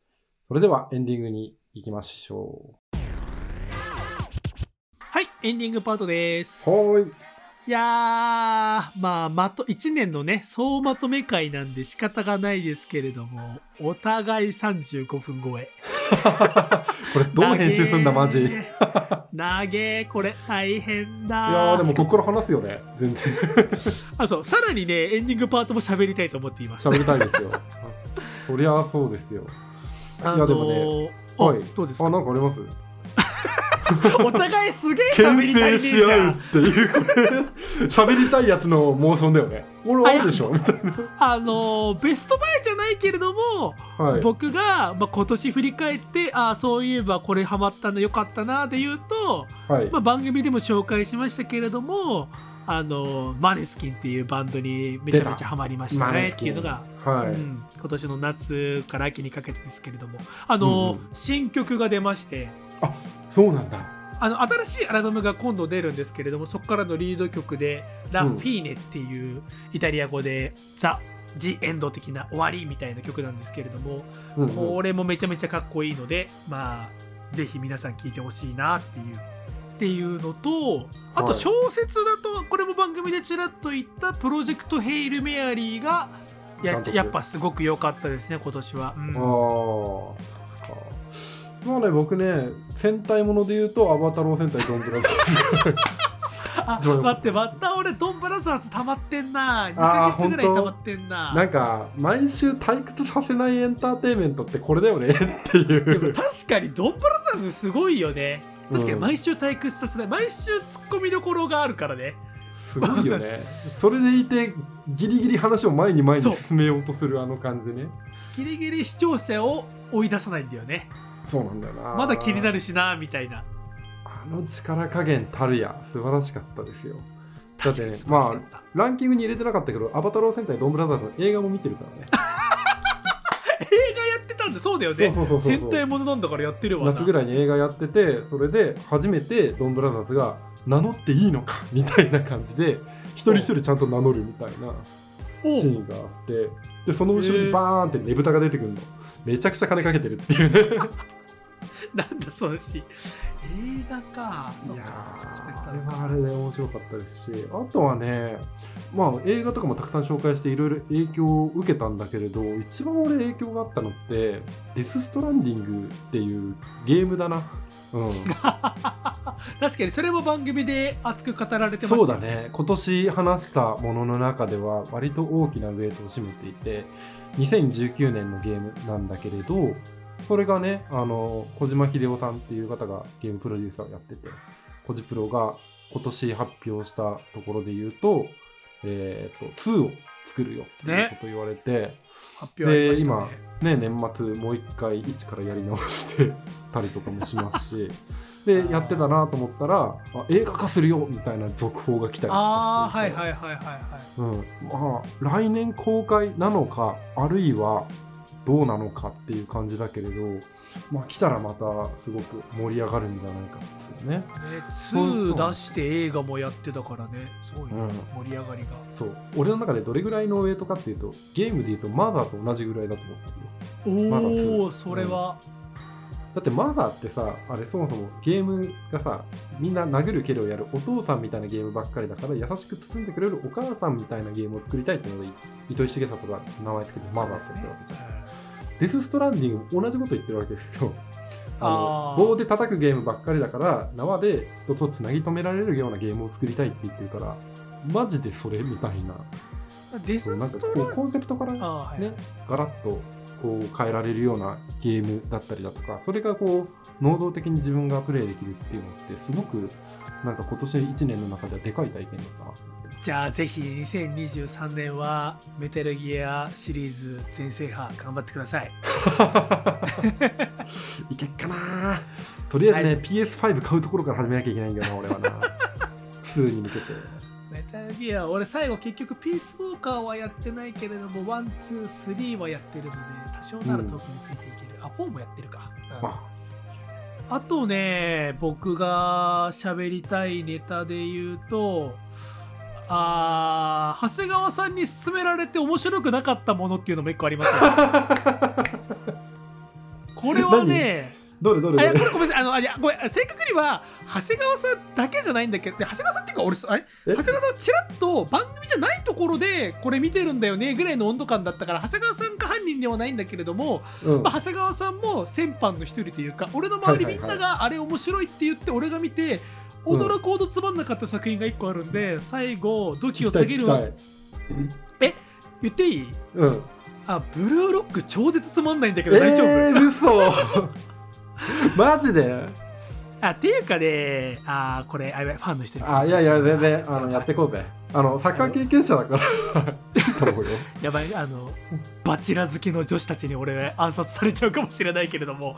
そうあのーサッカーサッカーあてか俺見ながらずっとこれうん。絶対原作者サッカーやってねえよなっていう気持ちになっちゃうんだよね。あのーもうつサッカー経験者の人つでサッカー経験者で集まって、こんなのサッカーの何の意味もないよねっていうのを食べりながら見たいなと思って。あー。逆にそうだな。俺サッカー知らないから面白かったのかもしれないな。う。ちも奥さんがめちゃめちゃ面白いから見ようって言って見始めて俺が隣でぶつくさ言ってて、うん。いやあんたサッカーやってるからそういう目線なだけであってこれはサッカー漫画、サッカーアニメじゃないからって言われてこれはそのカイジとかと同じテンションで見た方がいいって言われてなるほ 本当に正解。うん。なるほどみたいな。見てないけどイカゲームみたいなノリだからみたいな。うん。そうその通りその通り。そうそうそう。あなるほど。そっから俺だからだからキャラクターとかは魅力的だしさっき言ったようにカイジとかイカゲームみたいなそのサバイバル生き残り戦みたいな観点で言えばすごく魅力的なんだけれどもいかんせんサッカー漫画サッカーアニメだと思って見始めちゃうとえ何今のみたいなとか。えそんなあるみたいな。え俺あのうちのチームの作戦を教えるから俺に3点入れさせてっていうやつ絶対話乗んねえよみたいな。何そいつみたいな。い一一一番最初サッカーボールぶつけ合うゲームから始まるって何みたいな。えそもそもサッカー選手として 日本一番のエースストライカー決めたいならもう高校2年生高校3年生の成熟しきったやつじゃなくて小学生から養成すべきだろみたいな。全部突っ込みてえなみたいな やべえな。言いたいことがありすぎるな。ありすぎる。ありすぎて困っちゃうもう。なんかでしかもなんかね、細かいところでそのさやっぱあのあの漫画はその今までいや裏はあの逆張りとしてサッカーはみんなでやるスポーツだみたいな、その規定概念から覆すみたいなそのなんだろうね。常識を破るみたいな表現は面白いんだけれども、うん。だったらもうちょっとその主審を欺くプレーとかなんて言ったらいいの、ずる賢いプレーにフォーカスするような表現とかわかんない。俺が見てないだけでもっと先にあるのかもしれないけどそういうものの方がサッカーやってた人には刺さるというか確かにサッカーってゴールのうまさというよりファールをいかに、あのファールされてないのにファールされたようにプレイするのってすごい重要だったりするよね。それってあんまりサッカーやってない人には伝わってないよねとかっていうところとかくすぐってくれれば、うんあの開示的な要素を持ちつつそのサッカーはただのなんだ仲間でワイワイゲームじゃないんだぜって表現できたのになみたいなその惜しいところとかもすっごいあってはいはいはいはい。なんかねそもそもなんかもうブルーロックみたいな場所てかな何あのピチピチのスーツみたいな 嫌いじゃん、ブルーロック。もう 待って待ってうん俺さ一応なんかあの本で紙で集めるのはあのよしたけれどあの電子書籍で全部持ってるのよ全22 マジで？マジで？あの脳使わなくていいしサッカー面白いなって思うやちょうどいいぐらいのもんだとは思ってたよ、うん、あれでサッだからカー面白いって思われちゃったらやだ。あのー龍騎っていうドラマああと小説があるんですよ。ん何何？何？龍騎。勇気あごめんなさい。龍騎じゃないわ。龍二。龍二。あのドラゴンに時間タイムの龍二。うんうんうん。龍二っていう漫画はあのそれこそあの2000年代前半に書かれた小説で、野沢久志さんっていうドラマとかの作あ脚本家でもあった人の小説なんだけれどもうん。この「龍二」っていうサッカー漫画はその2000年代前半のまだそれこそ日本サッカーってどうなのみたいなパスサッカーってどうなのっていうところの時代に一人のサッカー少年がヨーロッパリーグにあの参入していろんなプロサッカー選手に揉まれながらあサッカーってボールをパスしてポイポイやりながらみんなで仲良くやるスポーツじゃなくって命かけて人生かけてやるスポーツなんだっていうのを非常にうまく表現した小説があって。はいはい僕はそのサッカーサッカーをエンタメコンテンツに昇華した中ではこの「リュウジ」が最高傑作だと思ってるんですけれどもそういう人間からするとから見るともうブルーロックはおもちゃすぎて。逆いいの？あだからもうおブルーロックもちゃがは欲しいのみんな。画もう逆漫画すぎる。なんて言えばいいのかなその青足以上なんだろうテニプリ未満ぐらいのところに俺の中ではいるわけよ。ブルーロックって。わかる？ああまあそうだよね。ポジションはそうだよね。必殺技は言うけれどそれはただのダイレクトボレーだったりとかそのそのぐらいでちょうどいいの。まだありそうって思えるというか。そうだからブルーロックの一人一人に個性があって俺はあのさあのなんだ盤面を俯瞰して見る力があるんだみたいな。あるあるある。ええみたいな。えにな日本に一番強いやつが持ってる力がそれ？みたいな。で俺俺の得意技はそのこのポジションからのミドルボレーだみたいな。うーんそれだけで食ってくつもり？みたいな。それだけでナンバーワンって言われてもねみたいな。もうなんかちょっとごめんなさい。ブルーロックディスは永遠で喋れちゃうのでやめときますけれどもまあなどもありつつまあそういう長谷川おすすめの外れもありましたけれども、まあ、もちろん当たりもいろいろあった年ですねっていう強引な 強引な締めです。ひどいひどいひどい。ひどいひどいひどい。ごめんごめん。えー、うわーちょっと俺来週ブルーロックについてめっちゃ語ろうかな あそうあの俺反は論の材料を集めてブルーロックはここが面白いっていうわかんない。なんか広告要素抜きにサッカー選手とかがブルーロックをどう評価してるのかみたいなのとかっていうのがすげえ気になるな。あでもそれで言うともうちょっと俯瞰してさ俺はなんだろうどのサッカー漫画がどう表現されてるかっていうことの方が気になる。それこそリュウジもそうだし俺途中で読むのやめちゃったもので言うと青足とかも近しいところにいるよね。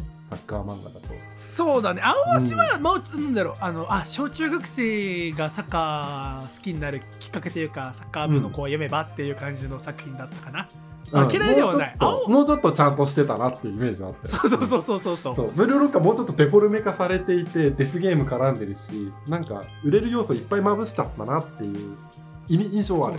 そうなんサッカーの盤面上で意味不明なプレーがされるっていう意味だったら全然キャプテン翼とかの方がひどいんだけれども、うん。でもなんかあれはちゃんと強弱とかストーリーのバランスみたいなやつはまあリアルかっていうとそうではないけれどもなんか、うん。おーすごい翼頑張れ美月くん大好きだヒューが頑張れみたいな気持ちになれたけどうんうん、ブルーロックはちょっと笑っちゃいますね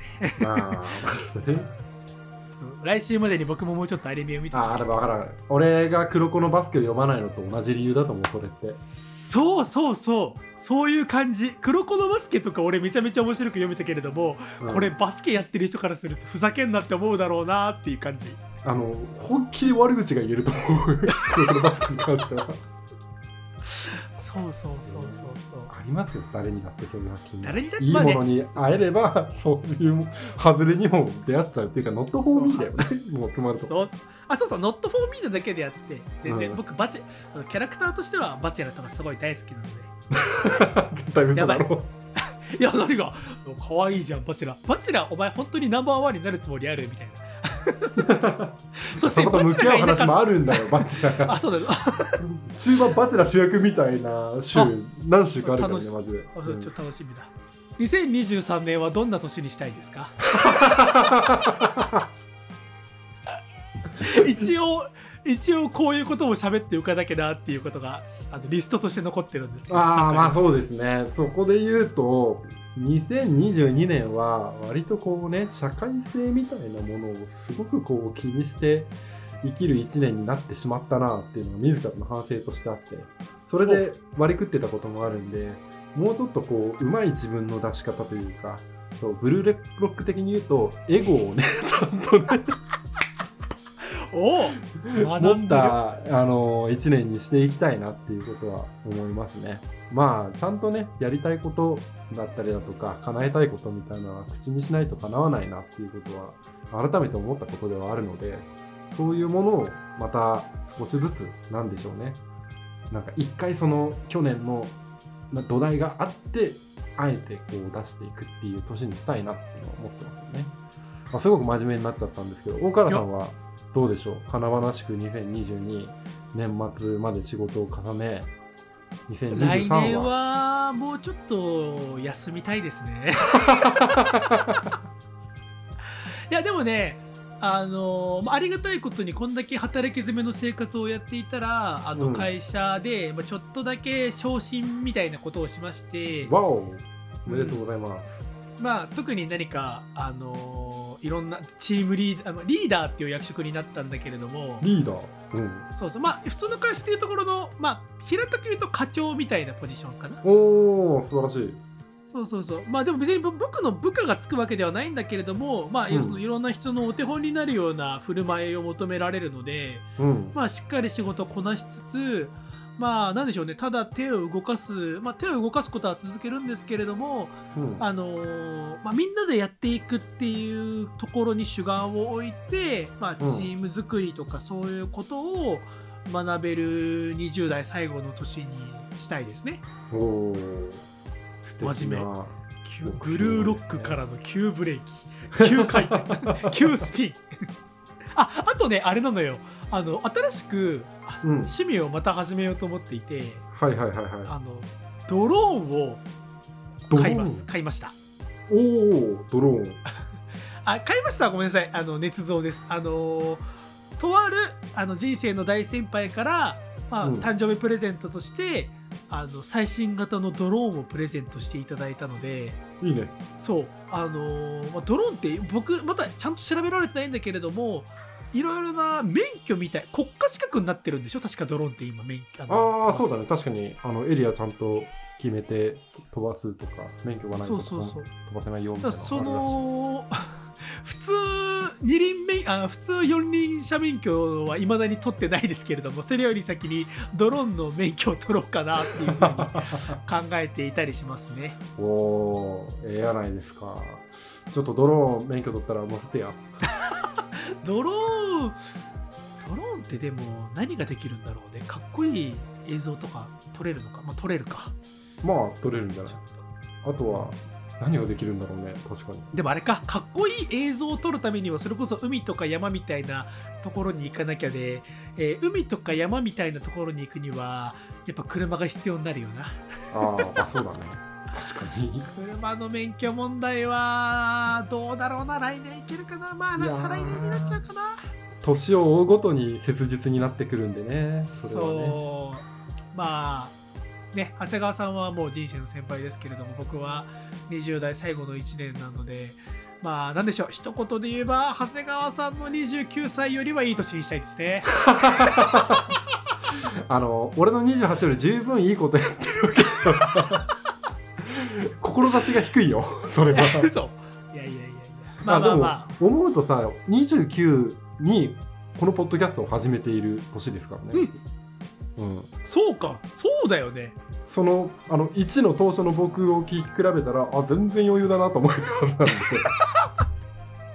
ああちょっと昔の回とか聞き直してみようかなじゃあ。ああまあその関連で言うとね今年やり損ねたあのやっぱり本にまとめたいっていう気持ちはあるよねまあ、何かしらアーカイブとか含めてまとめてものにしたいですよね。そうなんだよね。ちょうどあの俺がよくポッドキャストのオーバーザさんっていうのがこの間公式互助会本になるファンブックを出してさそれの作りが非常に良かったので あそういえば作るっつってたなみたいなのをさっき思い出したりとかしてね。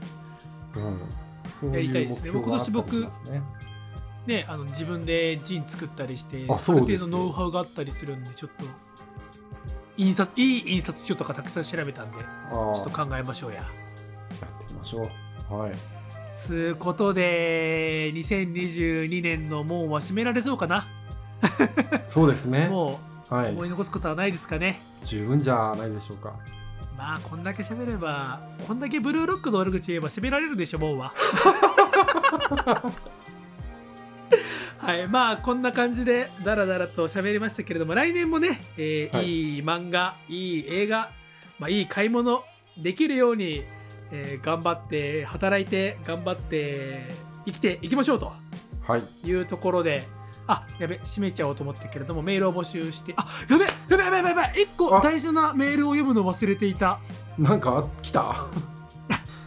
ごめんなさい最後にというか1個メールが来てまして それ読ませてもらいますわ頼むぜ。綺麗に縛りそうなところで戻っちゃいますけれどもはい。えーっとラジオネームドクサスさんもうこの時点で大体察していただけると思いますけれどもまあアーモンドの人っていうのはそうアーモンドの人だよね。あのーあなたにとってはアーモンドの人、あのーはい。僕の、えー、ツイッターフォローしていただいている方で、まあはい。エンジニア界隈ではとてもね有名な方素晴らしい方だっていうのは言いましたしドクサスさん自身も、まあ、言い忘れてたかもしれないけれどもポッドキャストやっててその番組も僕は毎週欠かさ毎週じゃないか毎回欠かさず聞いてますけれども、なん。かまあ、そんなドクサスさんから、えーメールをいただいてまして、えー長くなっちゃってるんですけれども、まあ、端的に、ごめんなさいあの時間が長くなっちゃったんでドクサスさん申し訳ないですすっげえ端的に言いますけれども。長谷川さん結婚おめでとあうなんかありがとうございます。おめでとうございますと、はい。でなんか大河原にだけ結婚祝い送るの気持ち悪いんで会ったことないけどあなたにもたんあ結婚祝い送らせてくれっていうメールが来てます いいんですか？から入るよね、これは。いやーラッドウィンプス以上にでかい声でいいんですかって叫びたいですけれども、うん これは洋次郎もいいんですよで返してほしいんだけれど。まあでもねせっかくこういう声いただいてますし、そうですね。なんかこう、無下にするあれでもないですし、結婚したっていうのは確かに2022年、まだしてねえな。2023に入籍をする予定ではあるんですけれど、大きな節目イベントではあるんで、ぜひぜひ、あの、大河原君から上昇を聞いて、いやあの番組の最後にあのあ、俺の住所さらすんだ。やめろやめろ。中央林間三丁目と。やめろやめろと。